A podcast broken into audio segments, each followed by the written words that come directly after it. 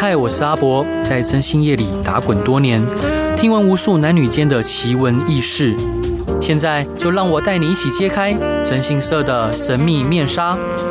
欢迎收听《征信话大冒险》。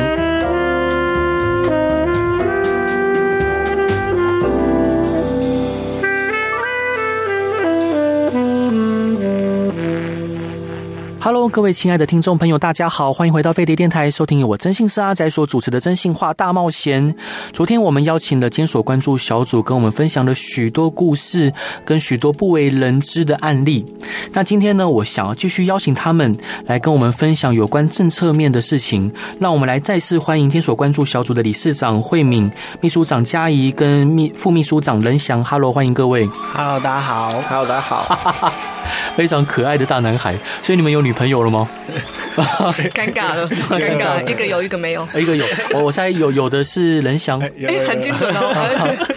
主持人帮忙照介绍一下，谢谢、啊。没有问题。好，那呃，我们都知道说，其实，在刚刚我们在上一集的时候有提到说，可能进到狱政之后，社服的系统就好像整个断接了，对对，对，整个断接了。嗯、我在想在这边跟各位分享一个故事，我印象很深刻。呃，有一名受刑人，他的他是毒品的案子，嗯、呃，因为贩卖毒品，好、嗯，那他的刑度非常长，我记得是三十三十年还是二十九年。就是因为我们毒品都判很重，对，判判非常的重。嗯、但是他有一个女儿，嗯，他有个女儿。那他的女儿呢，是由他呃，就是有中度智能障碍的妹妹在照顾。他的女儿，我们所知道的时候是六年级，国小六年级，然后家庭状况也非常糟糕，因为重度智能障碍的姐姐能做的工作有限。所以，当我们第一次去探访他们的时候，就是那时候家里瓦斯也断掉了，然后可能食物那些他也呃不足。好不足，那当然，我们刚刚慧敏老师在上一段的时候有提到说，诶，有些社会福利的资源呐，像全联基金会的呃补助那些，但是他们不知道，对他们不知道，因为他们资讯资讯来源是有限的，甚至那时候他们也没手机，所以他们不知道可以申请补助，包括呃那个中智能中度说中度智能障碍的这个手册，对对，申请的话还是有一些东西可以拿啊、嗯，是。那后来当然他们这个女儿就上了国中，上了国中。之后，他当然很希望说爸爸可以早日回来，但是我们都知道那个刑期要回来是遥遥无期的哦，几乎可能他不见得，就算他可能结婚了都不见得能等到。没错。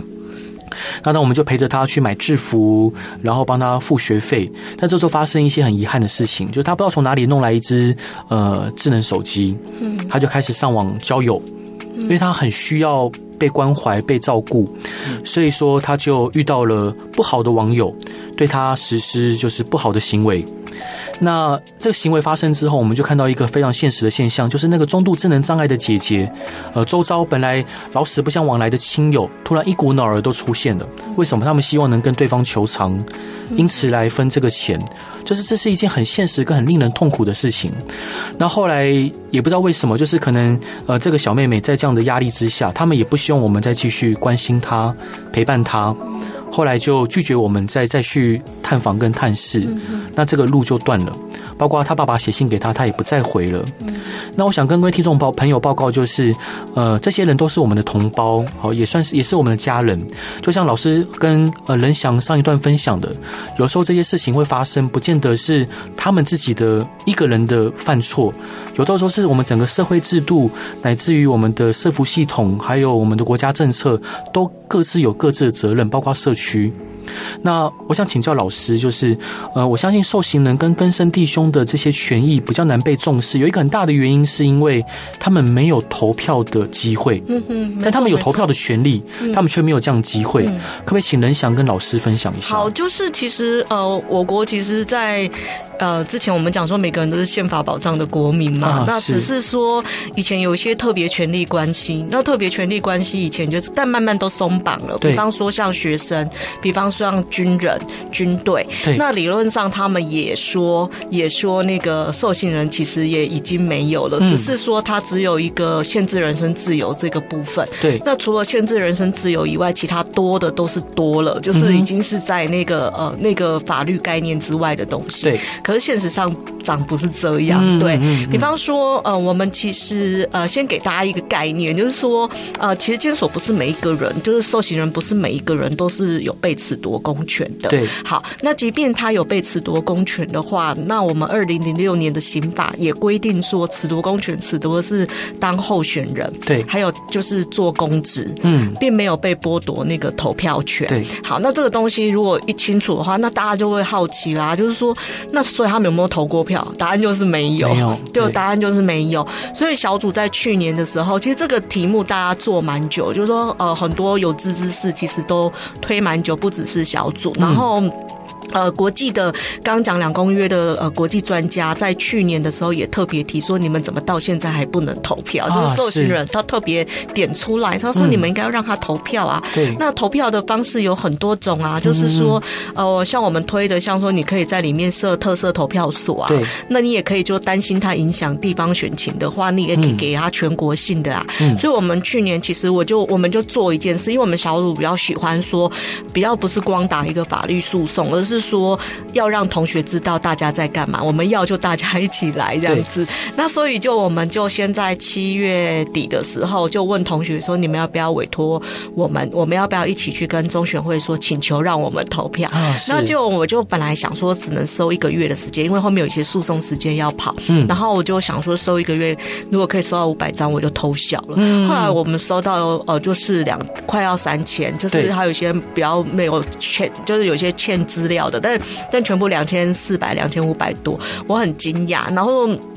同学还会写那个鼓励的信来，就会就有一个就写的很可爱，就是说，呃，请你再帮我寄到哪里哪里给谁谁谁，就可能有一些其他在关的朋友。对，然后他就说，呃，我觉得这件事情可能不会这次成功，可是呃，那个如果没有重视，如果我们不能投票，他们就不会重视我们的声音，没错。然后他们也不觉得我们是国民，然后我们的同我们的家属也的声音也不会被听到。那他还托我说，哎，他还自己写了一封信要。要给号召的朋友们，他就上面写很可爱，就说兄弟们，呃，虽然我们可能用不到，但是我们前人种树，后人乘凉，我们一定要为往后的兄弟们争取，就是一个、嗯、一个一个真正当国民的机会。对，是，所以我就一直在想说，其实这不就是民主的意义吗？就是台湾人那么爱投票，原因就是说，自除了自己当主人以外，对，其实也在啊练习说怎么去判断一件事情，然后怎么去选贤与能。那这个都是公民能力，理论上我都觉得这是监所该负的责任啊，就是你你你觉得他就是以前就是有点就是逃逸正常轨道，那你觉得他很多该有的责任感都没有，那你其实说从真正重新再给他一个公民教育，其实是必要的，所以我觉得就是呃，我们今年还是持续跟。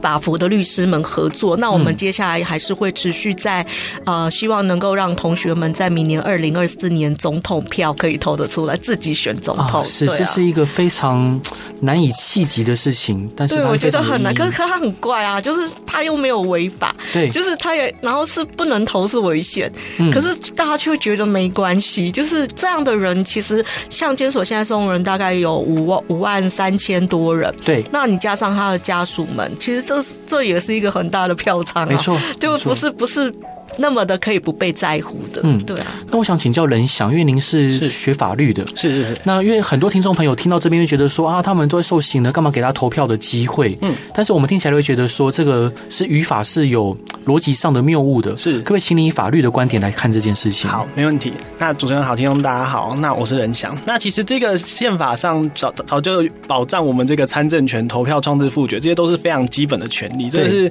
基本上，你如果是念法律系，你在或者甚至是我们。一般人民其实都可以知道，它也是宪法上课。我们大学第一堂大一上学期的第一堂课就教诉我们说，大家都有人人生而平等，人人自由，有这些呃各种各式各样的权利。嗯，那其实我们会被监狱服，就是要去监狱服刑。老实说，其实就只有剥夺自由而已啦，就是只有剥夺你的自由权。那其他的权利应该要比照的，就是跟一般的国民一样，甚至我们连没有任何的法律去限制我们这个所谓的参政权的问题。而且实际上，呃，我们至少。呃，可以说法律系的学生大概有一百种方法去证明任何一个应该要保障的权利，但是我们很遗憾的是，我们看到的是，我们就算证明了一百种方法，我们却连一种执行的方法都想不到。嗯，我们有各种各样的呃方式去推脱说，呃，可能里面没有人监票，我们或者是我们去谈说，呃，里面的人可能呃没有办法接触到外面的知识，但是其实这些都是我自己都觉得是非常荒谬，因为实际上呃，我得说，我就是呃，虽然我在法律就是可能念了四年，那我第一次看到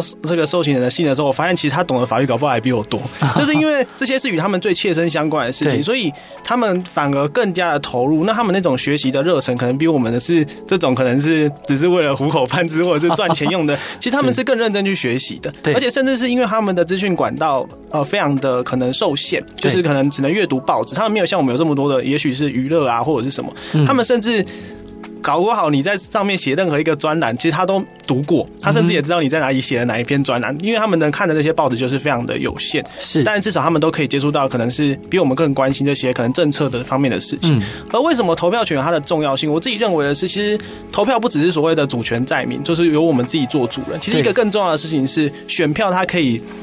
呃，选举人呃，被选举人他需要的是什么？他需要的是选票。对。那如果他需要选票，他需要怎么样？他需要说服民众。没错。那他需要说服民众，当然是提出一些对民众有利的事情。那为什么现在大家对于这一个可能监所或者是所谓的刑事政策这么的不关心，或者是所谓的呃对他们比较严厉一点点的原因？嗯、一部分的，我自己认为就是他们没有投票权啊。对。我不需要争取他们的权利啊，我不需要说服他们。对、嗯。我怎么对他们都没有关系，因为他们不会影响我的选举，他们不会影响我。呃，能不能去作为一个政策的制定者？那这个时候我不需要去顾虑他们，我只需要顾虑那群有选票的人。而那群有选票的人，就是我们可能社会上一般的人。那社会上一般人，可能对于这群受刑人或者是所谓的收容人来说，可能就相对的没有那么的切身的感受，知道里面的什么事发生了什么样的事情。所以我认为说，参政权的保障不是只有呃选票上的这样子的一个意义，它还有一个更重要的意义是。你可以去实质上的改变政策，而且在参与投票这个过程，其实就像刚刚刚刚佳怡讲的，嗯，你其实是让他走回社会的过程，因为他相信他自己也可以成为决定政策的一个一份子，对，他也被当成是社会的国民，他也被当成这个国家的国民，有机会去影响、去改变这个社会。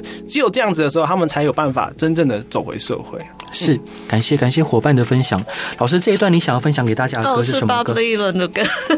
是，也是我很喜欢的一个歌手。嗯，那他这首歌叫呃，I Should Be Relieved，是其实他是写给监狱里面的朋他的歌迷的歌。嗯，然后他的歌迷写信给他，跟他说，哦，他跟关超久，我只有只有一个想法，就是我赶快，我可不可以赶快关出来？他就说我我里面对我做了很多事，其实我心中只有一个念头，就是我要赶快出来。然后他里面还写，我觉得 Bob Dylan 还写了。一句我觉得很美的话，他就说，就是有一天你会看到自己自己的光芒会在社会上闪耀。那我就觉得哦，很很很鼓励人心这样。真的，对，是。好，我们一起来听这首歌。Hello，各位亲爱的听众朋友，大家好，欢迎回到飞碟电台，收听由我真心是阿仔所主持的《真心话大冒险》。今天邀请到的来宾是监所关注小组的理事长惠敏、秘书长佳怡，还有副秘书长任翔。感谢各位来，你好。好，主持人好，各位听众大家好，我是佳怡。好，然后这位是仁翔，然后这位是、哦、大家好。好，我们想说让他多讲话。好，所以佳怡伙伴想请教您啊，就是呃，刚刚我们不断有提到说，他们可能知道说自己可以对抗体制，自己是有选择的，自己是有自主意识的，对于他们回归社会很重要。但是很多听众朋友可能很难想象，为什么这事情会对他们回归社会有这么样的重要？那您可以试着以呃社工的角度或心理辅导角度来分享吗？是，好，谢谢主持人。呃，其实主要还是会谈到我们前面谈到的，他被自我贬义，因为监狱他很不喜欢意见很多的人啊，他也不喜欢太聪明的人，嗯，他也不喜欢太有号召力的人，嗯，因为这些对于狱政管理、戒护管理来说都是非常麻烦的人物，所以他希望把大家格式化、统一化。那也是最早就是为什么呃大家会希望穿制服啊？那统一管理，方便管理。那更深层的是，我希望去控制你的想法跟内心，你就乖乖的。那很多同学也会说，你进去你就乖乖，你就不要惹事。嗯，对，当然那个是他们一种在监狱里面生存的方法，没有错。但我们乖乖的不惹事，就代表我们不能去争取一些我们认为的公平、认为的正义这件事嘛？这个是我要去询问、质问的问题。对，那为什么会谈到说，呃，不管是在里面去对抗体制，用诉讼去对抗体制，或者是前面谈到的，让他有投票，让他有选择的机会，选择他想要什么样生活、什么样社会，这件事事情是重要的。对，那前面有提到说，呃，这个叫做自我培力。对，那因为。呃，可能听众朋友没办法想象，说我被关到监狱，除了剥夺自由以外，我是很身心灵方面的，我不，我亲子关系也被剥夺了。嗯，很多同学他外面有小孩，对，刚刚主持人有提到了，他有小孩的，嗯，这个状况，他外面有太太、有女朋友，还有情感上面依附，他有老爸爸、老妈妈，老爸爸、老妈妈可能在他。在监的时候，可能就走掉了。那很多很多很多层次的问题会在他在监的时候发生，但对他都是种伤害，对他都是种创伤。嗯、那除了监狱对他的自我贬义，还有波，就是那个控制以外呢，嗯、这些外在的环境的变动也对他都会造成创伤。那他变他的人格会自己变成是一个非常小、非常小、非常小。那也是为什么最前面我会提到说，很多同学他们出来说，我这样的人还有用吗？我这样的人对社会。呃，我有心想要为社会付出点什么，但我真的有办法，社会愿意接纳我这件事。嗯、所以他在监狱里面已经被说的太小、太小、太小了，对，导致他被丢回社会，他必须面对到一个是更复杂、更快速。很多同学出来进去之前是没有智慧型手机的，嗯嗯，出来之后他看到每个人手上拿一个黑黑的一块东西，那边滑滑滑，他们不知道是什么东西，他不，他不，他不知道怎么用，他不知道怎么联系对方。对，那他出来之后。呃，所以我们才会希望说他在里面，他就可以渐渐的透过一些方式去长出自我这件事情，因为自我就 ego 这件事情是重要的。那不管是透过诉讼。家庭的支持也是小组一直在努力的方向，就是让家属能够跟他有多一点互动，那一点一点的把他这个自我的拼图找回来，更有助于他回到社会的时候，他不是在监狱那个状态，那么小那么小的状态。他如果继续那么小的话，他会踌躇不前，甚至他他个人都没办法把自己就是就是完完整装备好了，他没办法去重整家庭，他有心想重整，但他没有能力去重整，对，他没办法发发挥自己的能力回到社区去为社区做更多的事情。纵使只是清洁街道，他都不敢做，他怕他那边扫一扫扫一扫，人家会说啊，这个是之之前杀人犯，对，那他也没办法去走到社区，甚至说他可能没办法往上去推动更高层次。你说他要去推动更深的，因为我相信只有被关过的同学，他才会更知道同学，嗯，大家需要什么。没错，那让这些人去推动政策，去把他们的建议纳入政策，或许是一个更好的方法。那呃，回过头来他。他如果没办法长出自我，那他就没办法推到更高正层次的问题，所以我们才会认为说，在监慢慢的培养，把他把他找回他所谓的自我这件事是重要的。是，感谢佳怡。那老师能不能提供一些就是你印象非常深刻的案例，分享给听众朋友？嗯，我觉得，嗯，我想讲一些三镇的同学好了，哦、因为就是我们三镇的同学，他们都要关超久的，就是、嗯、呃，像我们有一个呃同学，他。他也是在台南监狱的，那他现在应该是已经先关了这一次三证全部 total 的一次，嗯、呃，要关五十四年，对，然后呃五十一年的时候才可以开始假释，因为他前面是五十一是三证，对，那我帮他算了一下，他应该要八十六岁才可以假释，那我就连我都很难想象，就是可不可以活到八十六岁，已经超过他国人的平均余命了。对，那呃我们其实小组在做三正。这一题的时候是有一个想法，那个想法是说，大家当初政策设定的目标跟实质上对付到的人不是同一群人。对，因为我们对三镇的感觉是说啊，这个人家这家伙关没怕的，就是好像关了也没用，所以我就。应该用重罪，所以那时候当时想象的是一些暴力犯，或者是说杀人啊。那时候，那可是我们后来，像我们今年才刚问过矫正署啊，就是问说现在有多少人是三证在里面？就他说现在有一千三百多个人，其实很多。对，那当事人其实最多的犯罪样态其实是呃毒品，嗯，然后跟窃盗。那这两个犯罪形态是有一个明显的一些特征，那个特征是说他会在短时间内重复的去活动。就是进行同一样的一个行动。对，那毒品又更复杂一点，因为毒品有用药的问题。那用药其实有时候就会有共享，然后就会有就是会有各式各样的一些呃网络的问题。嗯，那但是我国对毒品其实就是一直都是呃假装是说用很严刑的方式，可是没有办法处理，因为你更没抓药头啊。没错，你抓的都是不是贩毒集体集团老大，都是那些底下用药的人。而且我们预设他用药就一定会卖药，然后那个。监那个整个侦办的品质很差，可能是监听英文跟那个呃自白之类，嗯、可是都很重。比方说一级毒品就是十五年到就五到死刑都可以，然后二级的也是很重，嗯、所以。加上一罪一罚，啊、就是一罪一罚，就是说哦，今天如果我两天卖了各零点五克，嗯、那我就各十五年这样子，所以会很重很重。那我们就得扪心自问说，这是我们要的吗？就是说，这个你到底关这样的人在在里面，把他的三二三十岁一路关到六七十岁、七八十岁，嗯，你你是有立志要做长照机构吗？还是要做什么？就没有这件事嘛？就是这不是监狱该做的事。好、嗯、，OK，那我们就接触了，因为我们今年在推这个，希望能够有可以打到视线，但是呃，就是这过程里面要跟同学接触的时候，我才发现说哇，我就有鼓励他们说，你要不要写写你的故事给我们看？就是说，因为我想说，第一个就是他们真的很没希望感，因为你就是没有办法呃假释嘛，所以你在里面做什么也没差，因为我我做好做坏都没加分啊，就是反正我就没有这件事，就是这个监狱跟我没关。那我就说。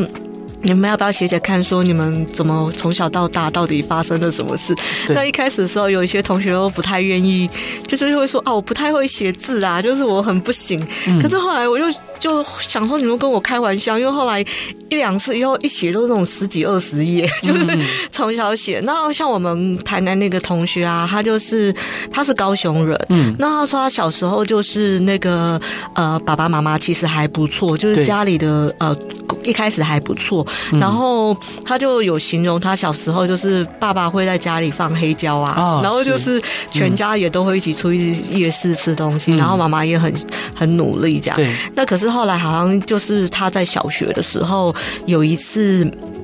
呃，被一个呃学长，嗯，就是揍了一拳，嗯，然后他说那时候他太小了，他他搞不清楚说这时候该怎么办，他只他心里只有想说我要比他强，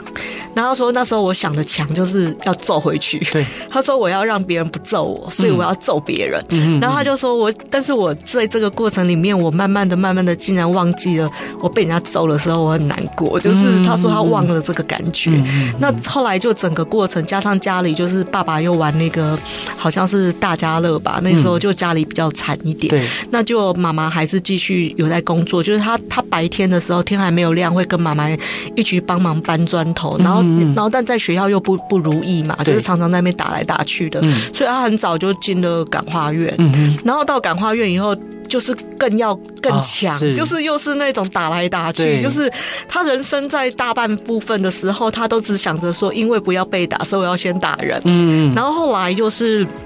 感化院又认识帮派的大大哥们，就是有一些帮派的那个那个，就邀他出来以后可以一起做什么，然后就他出来以后就有在帮忙维士啊，维士、嗯、就会有枪，然后又又有用药这样，那他就因为就他其实从头到尾我看了一下，他就是用药，然后跟手上有枪，嗯、然后这样子他就一路进来要关到五六十年，然后我就心里想，这这这中间只要有任何一个。一个不同选项，嗯，就是说，也许是矫正系统这边或刑法这边给一个不同的选项，让他说你不要这样搞。嗯，其实你可能可以怎样搞，你也不用再重复这个路。但这个选项没出现，嗯，那他小时候选项也没出现，他就那他的命运，我又觉得有点、有点、有点坎坷。就是他其实妈妈对他很好，那他有一阵子心很硬，就是想说，呃，在看守所的时候，他就想说，就是不要对不起家人。那妈妈来看他都装冷。漠就是想说不要再放那个对啊，因为妈妈就这样子就常骑摩托车去看他，就他就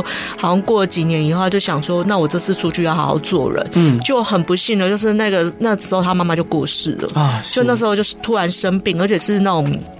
八天之内就过世，嗯嗯、然后后来他就又想要放弃自己了，然后就又出来混，然后混完以后又进去，进去这次是换爸爸。嗯、他说他爸爸不知道为什么知道他在管，那可能因为他很气他爸嘛，所以他就是本来一开始也不原谅爸爸。嗯，那后来他其实有一个弟弟，但是那个弟弟好像也生就突然生病走了。嗯、那个那个爸爸就一直看他，看了几年哦，对真的也看了几年，他心也软了，嗯、他就说：“好吧，那我这次就为了爸爸。”嗯，就没想到他还没。出来，爸爸又走了。嗯，那那我就觉得他就是跟世界已经失去了任何那个好像值得拉他一把的人。嗯，那我就这次就是我我本来他也不太愿意写，因为他就觉得他人生就是没忘这样。嗯、那后来他开始写以后，他就狂写，就常常写信来，就就他就说我我觉得我在说这些过程里面，我好像觉得我好像可以有一些不同的选项，嗯、就是即便我可能客观事实上，如果这个三证没有废掉的话，他就是要关到八十几岁、九十岁。然后，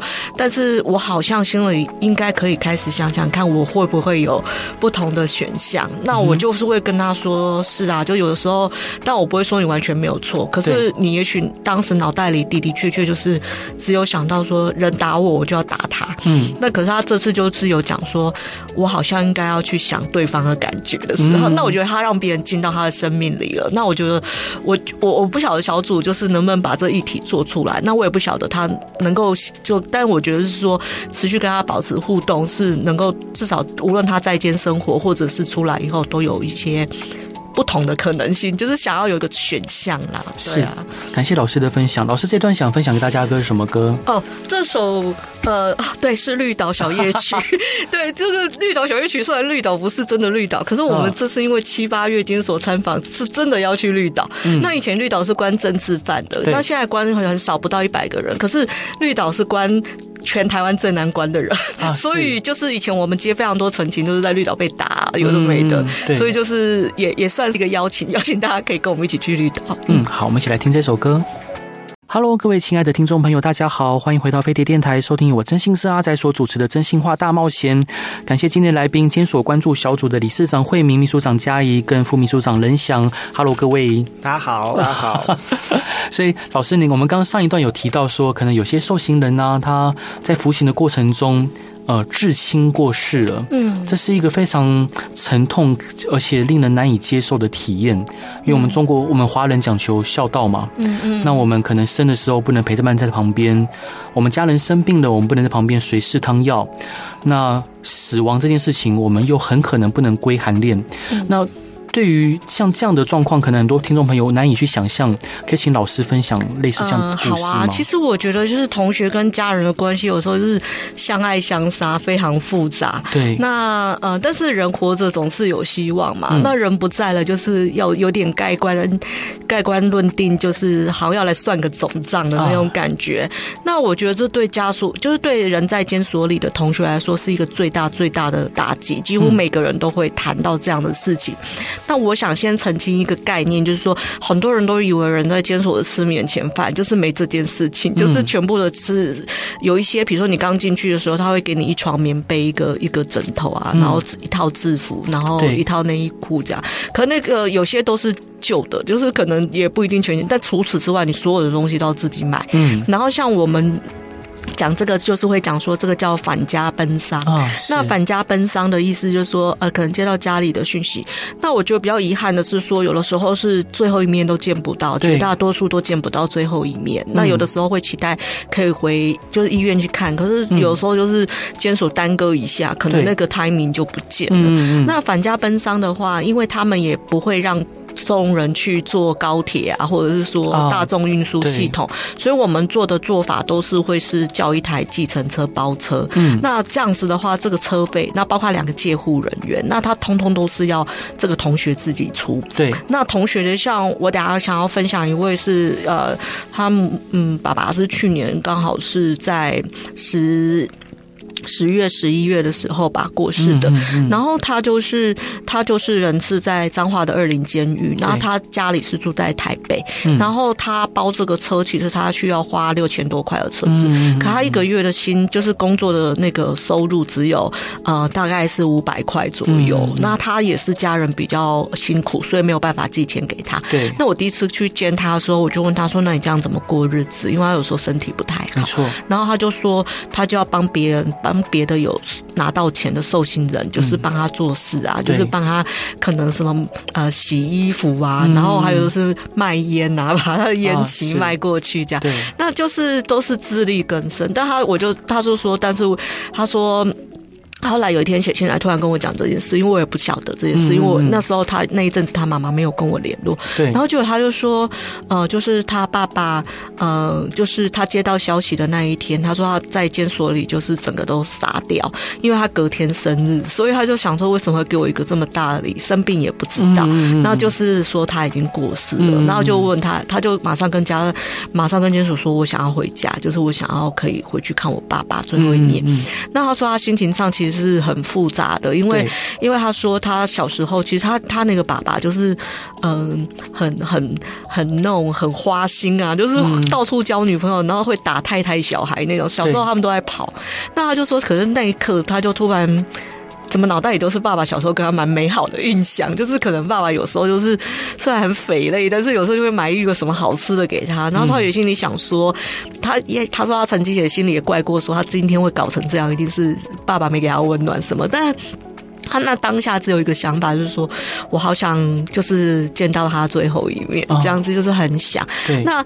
我觉得就是有的时候同学想的这个念头不一定会可以做得到，即便他可以付车费，因为有时候就是因为他们会出去要戴那个脚脚镣手铐嘛，其实是蛮不好看的。对，那很多家属就会说你不要回来，因为这样其他家族里，因为丧礼跟婚礼就是。华人世界里面最多家族会同时聚首的地方，然后就会说这样很难看，这样你爸也会觉得脸上无光啊，就是觉得怎么样的。可他说他当下就觉得豁出去了，他就想说，如果只要监所愿意让我去，我就要去。然后回来以后，他说他还是傻了很久，就是整个脑袋还是很空空的。然后就是说，好像就开始回顾啊，就是开始回顾，然后心里只有一个想法，是说他总觉得说，即便我关再久，出去父亲也许都还在，即便是说呃已经中风了不能动了，躺在床上，我也许还可以帮他擦个身体啊，或者是说喂他吃一餐。嗯、然后他觉得是说，他现在连这种机会都没有了，所以就是。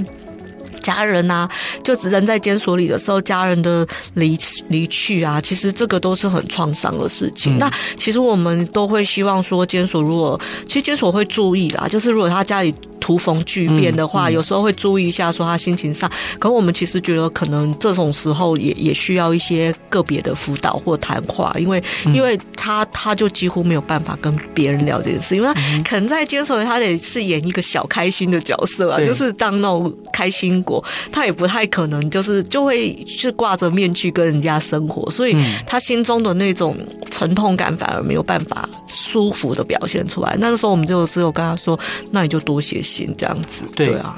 呃，刚刚我们在上一段的时候，呃，譬如说像嘉义有提到说去就是格式化。格式化这里面的受刑人，包括情绪也是格式化的一环。嗯、就是在里面服刑的时候，大部分的不管是受刑人同学啊，或主管，他其实是不太希望你表达太没错大喜大悲的情绪的。是。那尤其当你可能呃至亲过世了，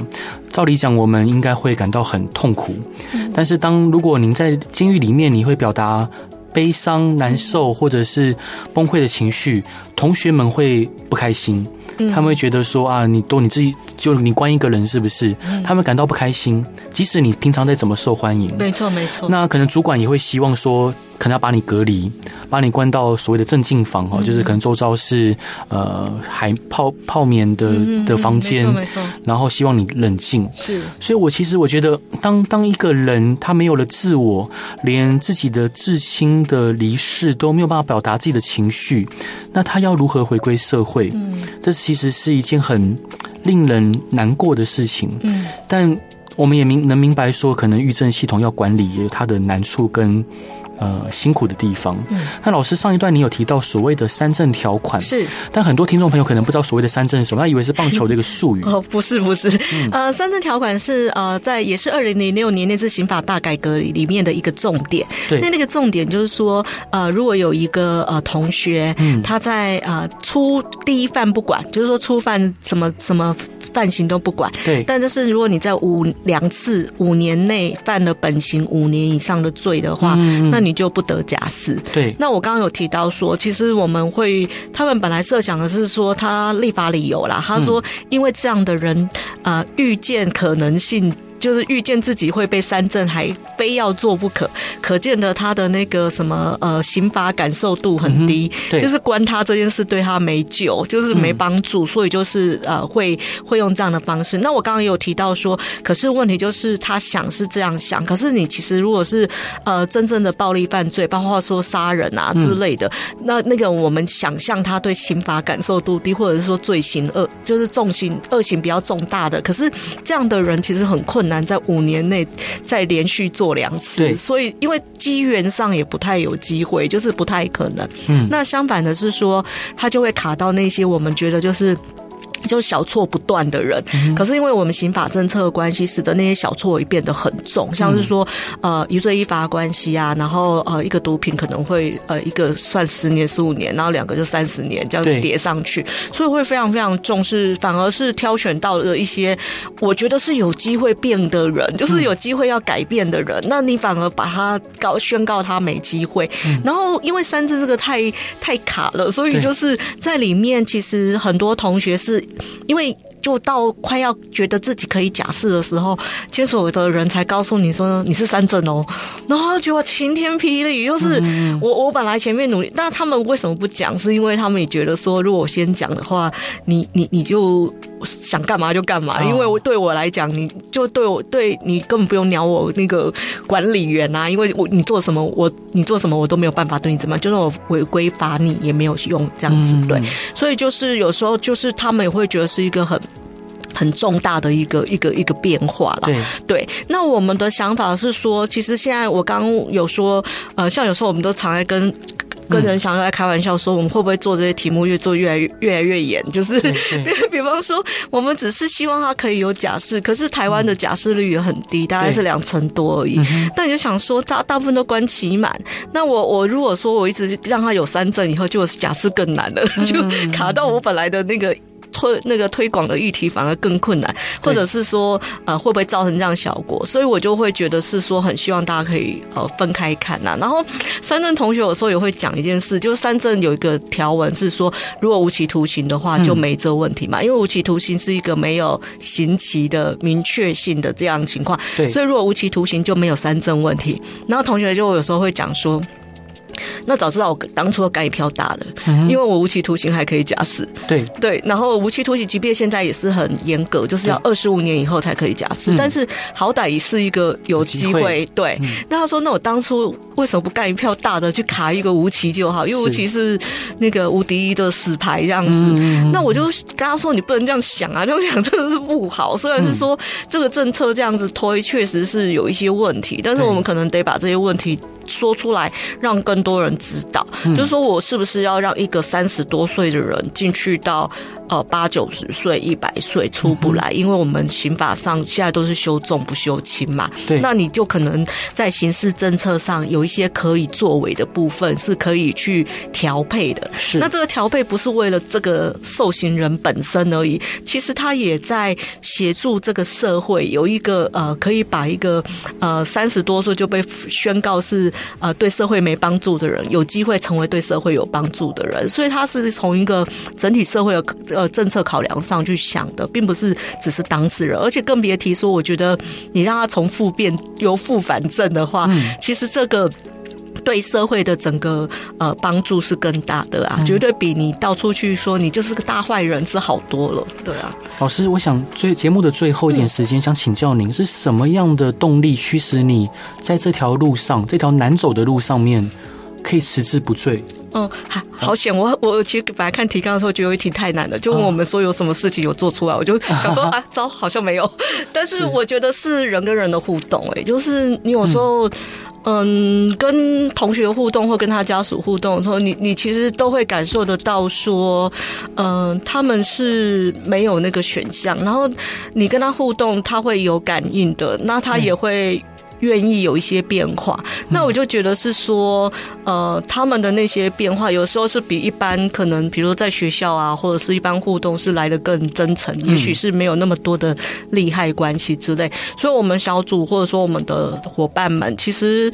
呃，有时候都靠看信觉得很温暖，就是就是看那个信啊，就是看到他变化，看到他从一开始到现在。嗯然后有很多的不同，或者他在尝试一件什么事情。像我们有写信的同学，他就会说：“哎，我以前在感化院，他是在张少府，每天都在打架。嗯、但我跟你通信以后，我就想说，要不然不要打一次看看。然后也是很骄傲写说：啊，我这次没有打架，你会觉得我很厉害？哦、我就说超厉害，是就是那个不同，你会看到不一样，这件事就会觉得、嗯、呃很值得继续下去。是，再次感谢监所关注小组的伙伴们今天的分享。那老。师最后一段，你想分享给大家的歌是什么歌呢？他，但是他是一个用药过度死掉的一个吉他之神。对对对，那但是我就是想要说，大家其实都有一些才气，嗯、但那就会觉得说，每个人都是一定有一些很好的资能。那我们其实可以有有的时候没有那么早被发现，也许我们可以协助大家，可以。为这个社会都可以一起做些什么？这样是，谢谢，再次感谢大家，也希望大家喜欢今天的广播，也希望呃，所有现在可能深陷重击之中的服刑的弟兄姐妹，或者已经回归社会还在社会上努力的这一些更生的朋友们，还有乃至于他们的家人，绝对不要放弃希望，然后继续努力的前行。还有很多人在为你们一起努力，那我们一起加油。然后喜欢大，希望大家喜欢今天的广播，大家晚安。拜拜。